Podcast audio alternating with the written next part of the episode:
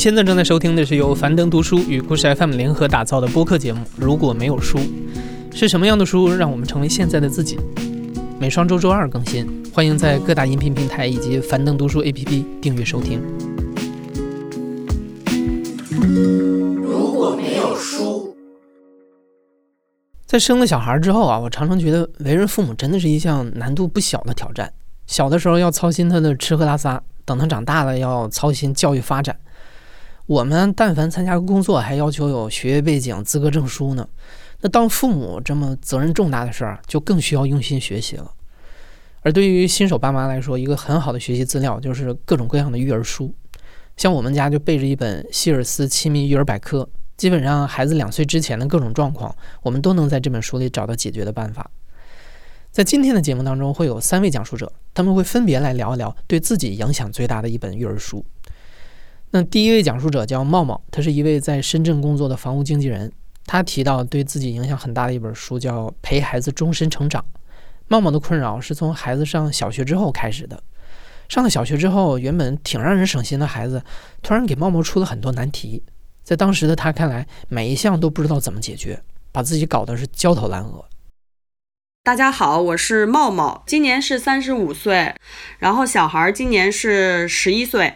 然后上五年级了，从小孩上那个一年级开始，就因为辅导作业，然后上学磨叽拖延，然后撒谎，就是很多的一些问题就就开始产生，然后就当时就很焦虑，就是很挺崩溃的。其实当时经常就有时候还打孩子，然后就就老是大喊大叫的咆哮什么的。比较崩溃的就是第一个就是上学早上最开始的时候就老是拖拖拖时间，就是喊他起来，然后我给他做好早餐以后，他吃完以后他就是很磨叽，很磨叽，就老因为这个吵架吵他。后来听了这个书以后呢，就呃就是。觉得就是我为什么要生气着急？因为上学的这个事儿是他的事儿，对吧？就是他如果迟到了的话，老师会惩罚他。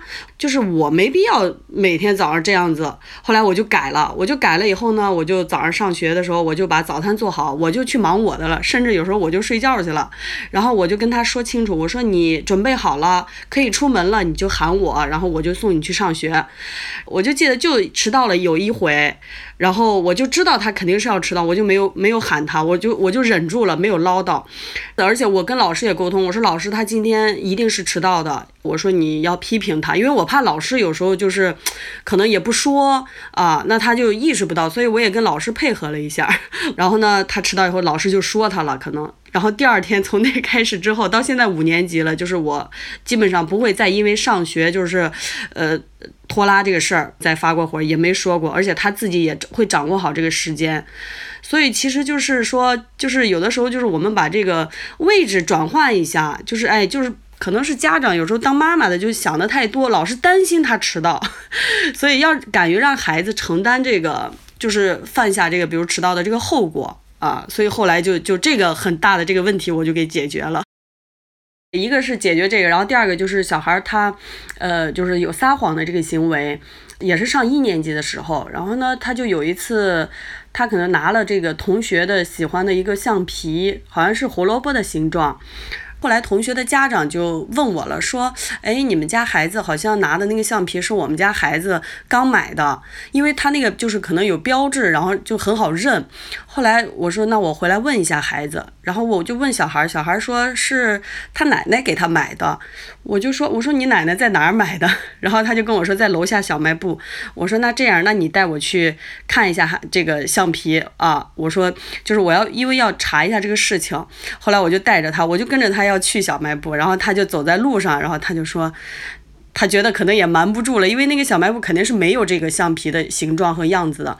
然后他就说：“妈妈，那个这个其实是我拿的同学的，啊。”然后，然后我就很生气，我就给他暴打了一顿，就感觉这个事情很严重，就是觉得呃怎么可以撒谎呢？呃，这个呃，好像感觉这辈子就完了一样，这孩子就不行，这这撒谎，我必须要打一顿，就是才能好像才能改改正这个事情。然后我就后来听了这个说的书之后呢，然后我就我还因为这个事情，其实已经过去了一段时间了。我就特地还跟他道歉，我说，呃，妈妈去打你这个事儿是不对的，这个是一个小孩成长过程当中非常正常的一个行为，因为他太小了，他很害怕承担不了这个后果，所以才会去撒谎。我们从小到大，我们有没有撒过谎？其实也有，对吧？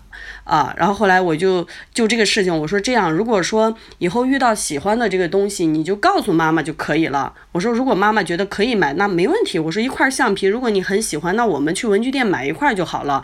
我说但是你拿同学这个东西呢，这个就属于是跟小偷一样。我说这样的行为是不对的啊，所以这也是从樊登老师那个陪孩子终身成长这本书学到的，就是。只是他的这个行为不对，就是并不能否定说，哎，这小孩他就是一个小偷，或者说他他这一辈子就怎么怎么样，啊，所以这个对我也是一个很大的一个呃认知上的一个改变。就从那之后，也是对孩子第二第一个就是我也没有再打他，就是遇到任何问题，就是先心平气和的沟通啊，然后呢告诉他这个行为是不对。茂茂刚才用两个生活中的小例子说明了这本书给他和孩子带来的改变。那么到这里，你也许会好奇了，《陪孩子终身成长》这本书究竟是讲了什么呢？这本书里主要讨论有三点：一是探讨养育的本质；二是如何教养孩子；三是如何处理和父母的关系。给茂茂留下深刻印象的是，如何教养孩子的章节中提到的三个支柱。《陪孩子终身成长》这本书，它就是有三个，主要就是讲的有三个支柱，嗯。第一个就是说，呃，对孩子，呃，无条件的爱啊，他就知道我妈肯定是爱我的，就是这一点他是不会去怀疑的。说啊，我今天因为考试没考好，我妈妈不爱我了，他不会。然后这是第一个支柱，第二个支柱就是价值感，让孩子的这个自尊水平要高，因为自尊水平高的小孩儿，然后就是他的自律性会更更好啊。第三根支柱是叫。终身成长的心态，它主要就是说，一个人在成长的道路上都会遇到一些坎坷啊，但是呢，遇到坎坷或者失败的时候呢，就是不要去自暴自弃，就是还是可以积极向上的。你像我家小孩有一次，他考试没考好，他那个英语就可能没发挥好，然后呢，呃，回来以后他就一看到我，然后他就他自己就哭了，然后我说怎么了？他说我那个没考好，然后我就。跟他说，我说没有关系哈，没有关系。那这次没考好，不代表说咱们这一辈子都不考好，对吧？我说只是代表这一次可能没有发挥好。我说那咱们下个学期再努力就是了。就跟他说，我说妈妈有时候工作上也会有错误，我说但是没关系。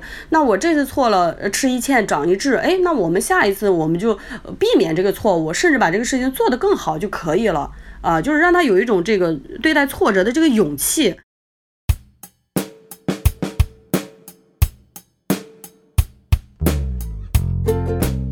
近不是世界杯嘛，世界杯，然后小孩就有一天我让他听写那个英语，然后听写英语呢，他就错的比较多，错了得有二十多处。然后呢，我就我的意思就是说，那你错了这么多，那你就再再再复习一遍，然后再听一遍。然后呢，就小孩就其实他就有点不愿意，因为他想看世界杯。然后呢，我当时就没理解他这个点，我就说，然后他就有情绪在那里，就很气，然后就我一后来进去一看，在哭。然后我就我就第一个想，我说第一个 先先不能发火，对，要是之前我肯定就就发火了。然后我就说，我说你怎么了？呃，这个错了这么多，我说呃妈妈意思让你再复习一下，再听一遍啊，你你是觉得怎么了？然后有什么问题？然后他就就哭着说，他说，呃我再学一遍，然后那个世界杯就没有了，就放完了，我就看不了了，然后又得洗澡睡觉了。然后我就哦原来是这个点在这儿。他就哭着说完这个，我说哦，我一想，我说那他现在有这个情绪，然后你让他再去听写，因为他已经在哭，我说他肯定也写不进去。然后后来我就说，我说那这样吧，咱们今天就不写了，然后明天，呃，把这一篇课文咱们再背一遍，再默写一遍，你看行不行？然后他就说行。我说那就现在就不哭了，然后咱们就出来开世界杯。他说行，就去看世界杯。然后第二天自己主动就说，他说妈妈，我昨天那个没写，然后我今天再复习一遍写。哎，我就觉得其实真的就是按照 这个书上的这些方式方法，就是是有用的。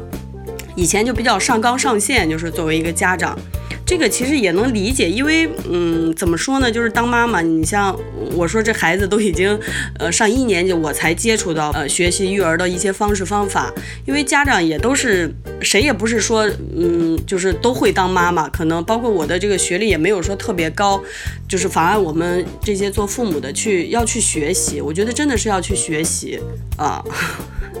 对，所以我觉得还有一句话也也想分享给大家，就是如果你你觉得很焦虑，就是跟孩子之间的关系很焦虑的话，肯定是方式方法出了问题。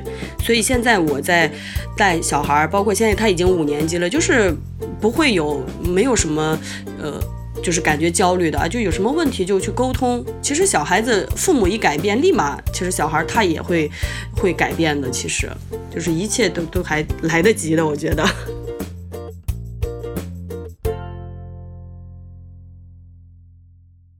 接下来这位讲述者叫萝卜，今年二十九岁，生活在内蒙古包头。他是一位自由职业者，有自己的美术工作室，也是瑜伽教练和心理咨询师。在孩子出生之后啊，萝卜几乎把所有的精力都扑到了孩子身上，大大小小的育儿工作都是他在操心。第一次沟通的时候，萝卜也向我们坦言，自己之前是一个控制欲很强的妈妈。孩子每天吃哪种水果，出门穿什么衣服，学多长时间的英语。甚至是跟楼下哪个小朋友一起玩，具体要玩什么游戏，他都要替孩子决定。但随着孩子越来越大，开始有了更强的自主意识，萝卜渐渐发现自己之前那套做法出了问题，开始试图改变。而他转变之路的引路人是一本书，叫做《不管教的勇气》。这本书的作者是日本哲学家岸见一郎。在这本书当中，岸见一郎以阿德勒心理学为理论依据，向读者讲述了如何让孩子学会真正的独立，如何帮助孩子正确的面对学习，如何让孩子保有面对人生的勇气。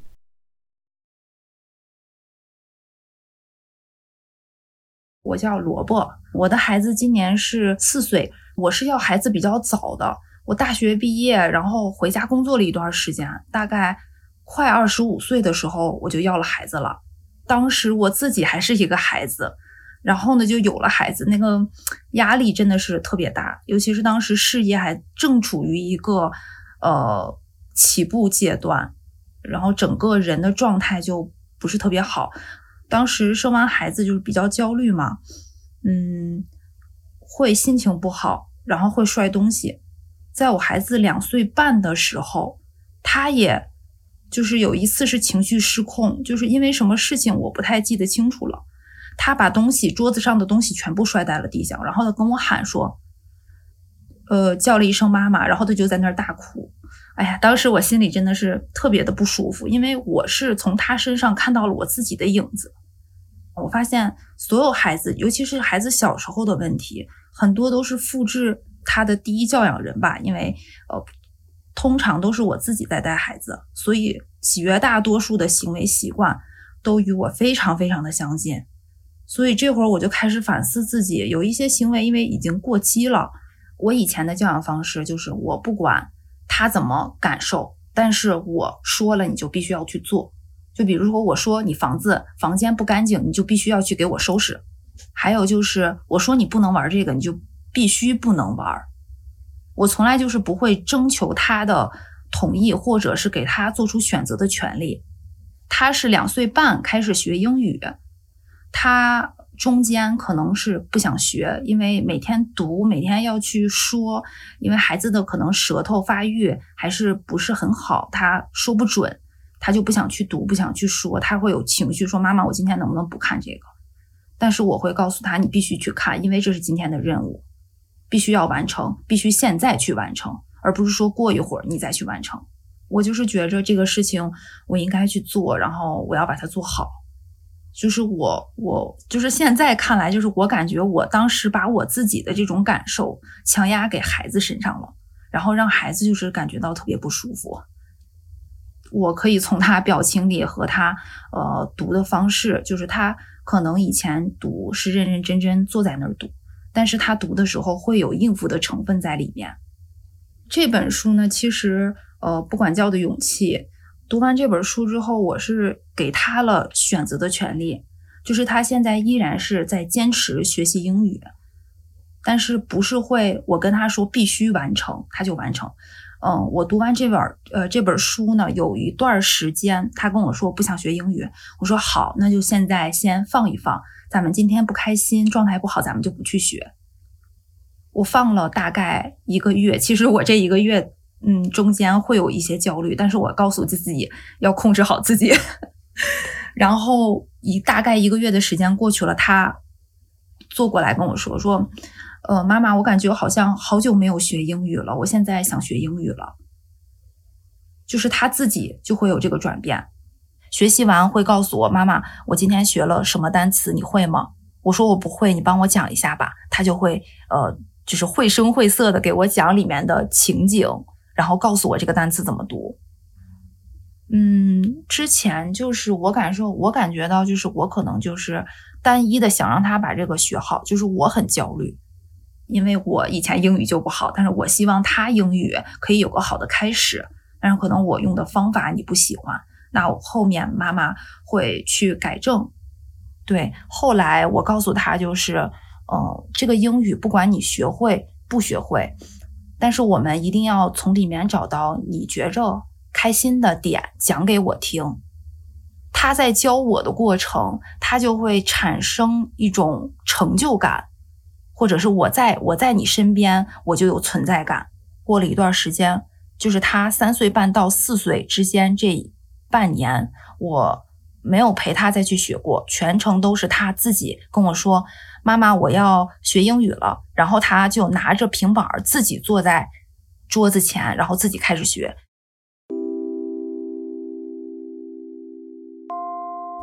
就是有一点，我就是觉着，在我转变之后。嗯，就是用，呃，咱们书中所说到的不批评也不表扬的这种教养方式，就是去感谢他所为我做的这一切的时候，我是真的发现他改变了。其中一个点就是因为我是长期在家练瑜伽的，练完瑜伽我会出一些汗嘛，然后会做一个休息术。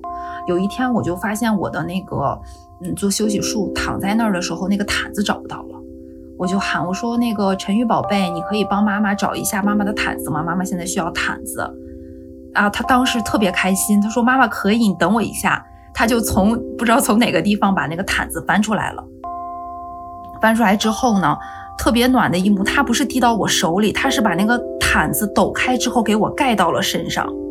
我我真的当时特别感动，我就跟他说：“谢谢你，宝宝，妈妈盖上你给我盖的毯子，我真的是太暖和了，太……”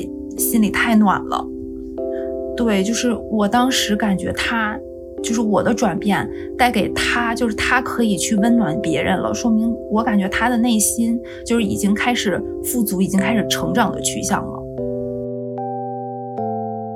接下来这位讲述者是老杨，一位金融行业从业者，跟上面两位有所不同，对他的育儿之路影响深刻的不是一本书，而是一堆书。老杨从妻子怀孕期间就看了很多关于育儿的书，一开始是妻子买的，以礼物的名义送给他，两人一起讨论书里的知识点，一起憧憬在未来孩子身上的实施和效果。那后来老杨渐入佳境，开始自己主动购入和阅读，从期刊到专著，从卢梭的《艾米尔》到教育学教材，从几个世纪前的经典作品到这些年的前沿研究。据粗略统计啊，不算期刊的话，他也大概看了五十多本书了。老杨是在用一种研究学术的态度研究养孩子。你可以叫我老杨吧，因为我姓杨嘛。呃，我是金融民工，七零后吧。然后小孩是五岁多，因为呃最早的时候我们还想过丁克，后来改主意了，又生了一个。我是碰到一个领域，我就会把这个领域所有的国外翻译过来的书全都买完。当然，开始的时候可能就是更多的从教育产业的角度去去研究了。等到孩子生出来之后，就开始研究这个幼儿教育了。到这个课题就是实务性的课题啊，就我不是研究教育理论，而是说研究怎么样操作，怎么样把这个孩子，呃，养的健康独立。一方面是个性化，另一方面他又是对自己和社会都负责任的。老杨的小孩今年五岁了，问起最近在育儿上有什么学以致用的例子。老杨说，孩子目前主要是脾气比较大，一言不合就哭闹，甚至是闹得躺在地上。他之前看过一些相关的书，比比如哈佛医学院著名儿童心理学家罗斯格林所著的《暴脾气小孩》，马歇尔·卢森堡的《非暴力沟通》等等。对于该怎么处理孩子发脾气这件事儿，他和妻子已经算是把知识都内化成行动指南了。比如说没有满足他的什么要求，他可能就会躺地上了。在家里啊，外面一般不会。我们都刚才说了，在外面不能随便躺地上，家里是木地板嘛。我说你你想躺就躺呗，你觉得这样能帮助你呃释放出你的情绪，你就躺吧。主要是他还体力特别好，精力特别好，一闹可能一哭哭一小时，就有点让人伤脑筋了。呃，有个什么要求没答应他，比如说他今天要求我们把明年的生日礼物，他无意中知道了他妈给他买了明年的生日礼物，提前买的，怕没得卖了，所以提前买了，放在哪个地方藏着，然后无意中被他知道了。吃完中饭之后就开始要说，所以想要看那个明年的那个生日礼物。他妈说不行啊，我说明年的我不能现在给你，昨天才把今天今年生日礼物给你，怎么现今天就把明年的给你？这也太早了，对吧？说不能接惯这个，拒绝了，然后他就开始哭，就哭哭哭，反正就哭了四十五分钟吧。最后他妈也没答应，就是一就是做思想工作嘛，跟他讲解释解释为什么，强调的一点是，我得让你知道。不是说你闹一闹就什么事都能答应你的，我该答应你的不闹我也该答应你，不该答应你的不合理要求，你闹闹闹到天黑我也不能给你。还有一种常见的情况就是，啊，最近因为大人总是喜欢吃点红薯什么的当当主食嘛，就是女同志可能减肥啊什么，老人呃需要你红薯来这个嘛烫烫肠子，但小孩就会跟着吃。然后呢，红薯吃了之后，红薯很甜，就像吃糖一样，其实红薯就是跟吃糖一样，像个零食。吃了红薯，他就不需要吃菜了。你不吃饭可以，红薯替代替代米饭我说能行，但是你不能替代蔬菜和肉，对吧？蛋白质和那个维生素你不能替代，那这样的话就营养不良啊，对吧？所以我就老是想阻止他吃红薯，也是这也是类似于这样的事也是经常会有，然后他就不高兴吗？不高兴，然后就哭吗？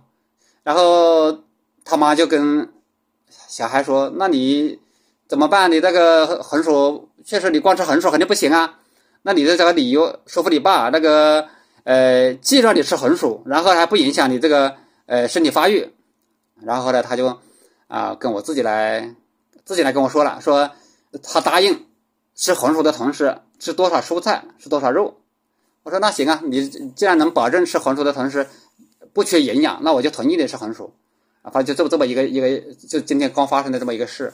讲道理的谈谈判吧，就是不是说我我是个大人，我就得逼你听我的，对吧？我们都是讲究，还是讲的比较强调这个平等嘛，就是你是小孩，你也有你的权利啊，在你能力范围、理解范围之内的事，我们是可以谈判的。在这个边界之内，你是可以选择的啊。平等的前提是你你要遵守规则。有有的时候老老我老婆从书上看的，有的时候我从书上看的，但是基本上这书里面都会有啊，就是规则意识，还有这个小孩的这个啊平等主题的这种尊重他的这个选择权，这种在书上都都会有。但是你说具体哪本书，可能大部分都有，可能不一定对得上某本书啊，因为有的书是看了很久了，其实已经都内化到我们这个这个育儿的行为中了啊。在养育孩子的过程中，老杨特别注重对于孩子自主意识的培养。就像他所说的，在边界之内给予孩子选择权，让他自己决定自己的事儿。父母只作为引导者，能不插手尽量不插手。呃，对他今天说的一个事，他有一双鞋子，老师认为是靴子，不让穿，穿到学校去过一次，老师阻止了。然后我们问小孩说：“你觉得这个老师的这个要求合理吗？”他他说觉得不合理，因为说。我这个鞋子也不是真的靴子，只是那种很很光很浅的靴子，并不影响在学校的活动。老师一般不是考虑说学生穿鞋便不便于运动嘛，对吧？那我们就问他，那你选择是就按照老师的要求，我就换上鞋子呢，还是说呃你去跟老师去交涉？然后他他说还是听老师的吧，换换双鞋，不不去跟老师谈判了。我们问为什么？平常他是很强调自己的这种选择权的嘛？他说在学校里还是听老师比较好的，老师是强势的一方，小孩是弱势的一方，有这么个意识啊，还是应该是有利于他在社会上生存的吧？但是如果老师来找我们的话，那有点说了，老师来找我们的话，我们可能就会和稀泥吧？就如果他自己能谈下来，那我们就觉得挺替他高兴的嘛。但是我们不会去帮他老找老师说，非得让我们小孩穿这个鞋，我觉得没必要。啊，我们肯定不会这么去干，但是可以他自己去干，嗯，用一种正当的方式，就是谈判嘛，对吧？除此之外，作为一个金融行业的从业者，老杨也乐于培养孩子在金钱方面的意识。从去年开始，每个星期他们都会给女儿一些零花钱，最开始是五块钱，后来逐渐涨到了二十块。女儿可以自己决定怎么花这些钱。她一般是去超市买个零食。最近呢，喜欢猫科动物的她，把攒下来的二百块钱都捐给了西宁野生动物园的一只兔狲。在采访的最后，我们问老杨最想推荐给大家的是哪本育儿书？他说不是一本，而是一套，叫做《你的 N 岁孩子》，基本上是一岁一本，向父母们描述了孩子在各个年龄段的特征和注意事项，他觉得挺有参考价值的。然后我们也问了他，在读了这么多的育儿书之后，有什么总结和心得？多培养小孩的这种对自然的了解，培养对自然的感情，爱爱惜动物，爱惜生命啊！所以这个爱惜生命，他就爱护爱惜一个小蚂蚁的生命。爱惜一个小草的生命，他也会能衍生出来说，我要爱惜自己的生命，对吧？生命很宝贵的，一些他一旦失去了就没有了。然后多多看绘本，这个是对于培养的这个阅读能力啊，这个思思维能力啊，都是很重要的，为将来比那个上什么幼小幼小衔接班可能更有意义一点。另外就是多给他一些选择权吧，在他能力范围之内多给一些选择权，让他有这种公民意识。这个其实也是对咱们。整个国家未来的发展是社会的发展是很有好处的。假如每个小孩都有公民意识了，对吧？懂懂这个公民的权利和责任了，每个人都对自己负责了，对社会负责了，这个社会不就好了嘛，对吧？这也是也是我在看了一本书上讲到的，就是说整个学校和社会都要培养一种观念，就是小孩子的观念，就是说同学不是你的竞争对手，而是你的合作伙伴，是你的朋友。如果每个小孩都这样，我们这一代人培养下去，我们下一代小孩都是这么培养的话。再过几代人之后，十代人之后，世界上就没有战争了。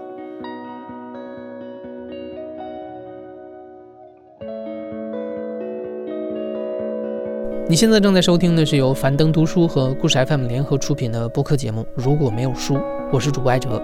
本期节目由刘豆制作，声音设计桑泉，策划木原野捕，项目策划艾拉，项目执行大洋，项目监制泰勒。现在打开樊登读书 APP，搜索“书有故事”，即可领取七天樊登讲书 VIP 听书卡，畅听樊登精讲书籍。感谢你的收听，咱们下期再见。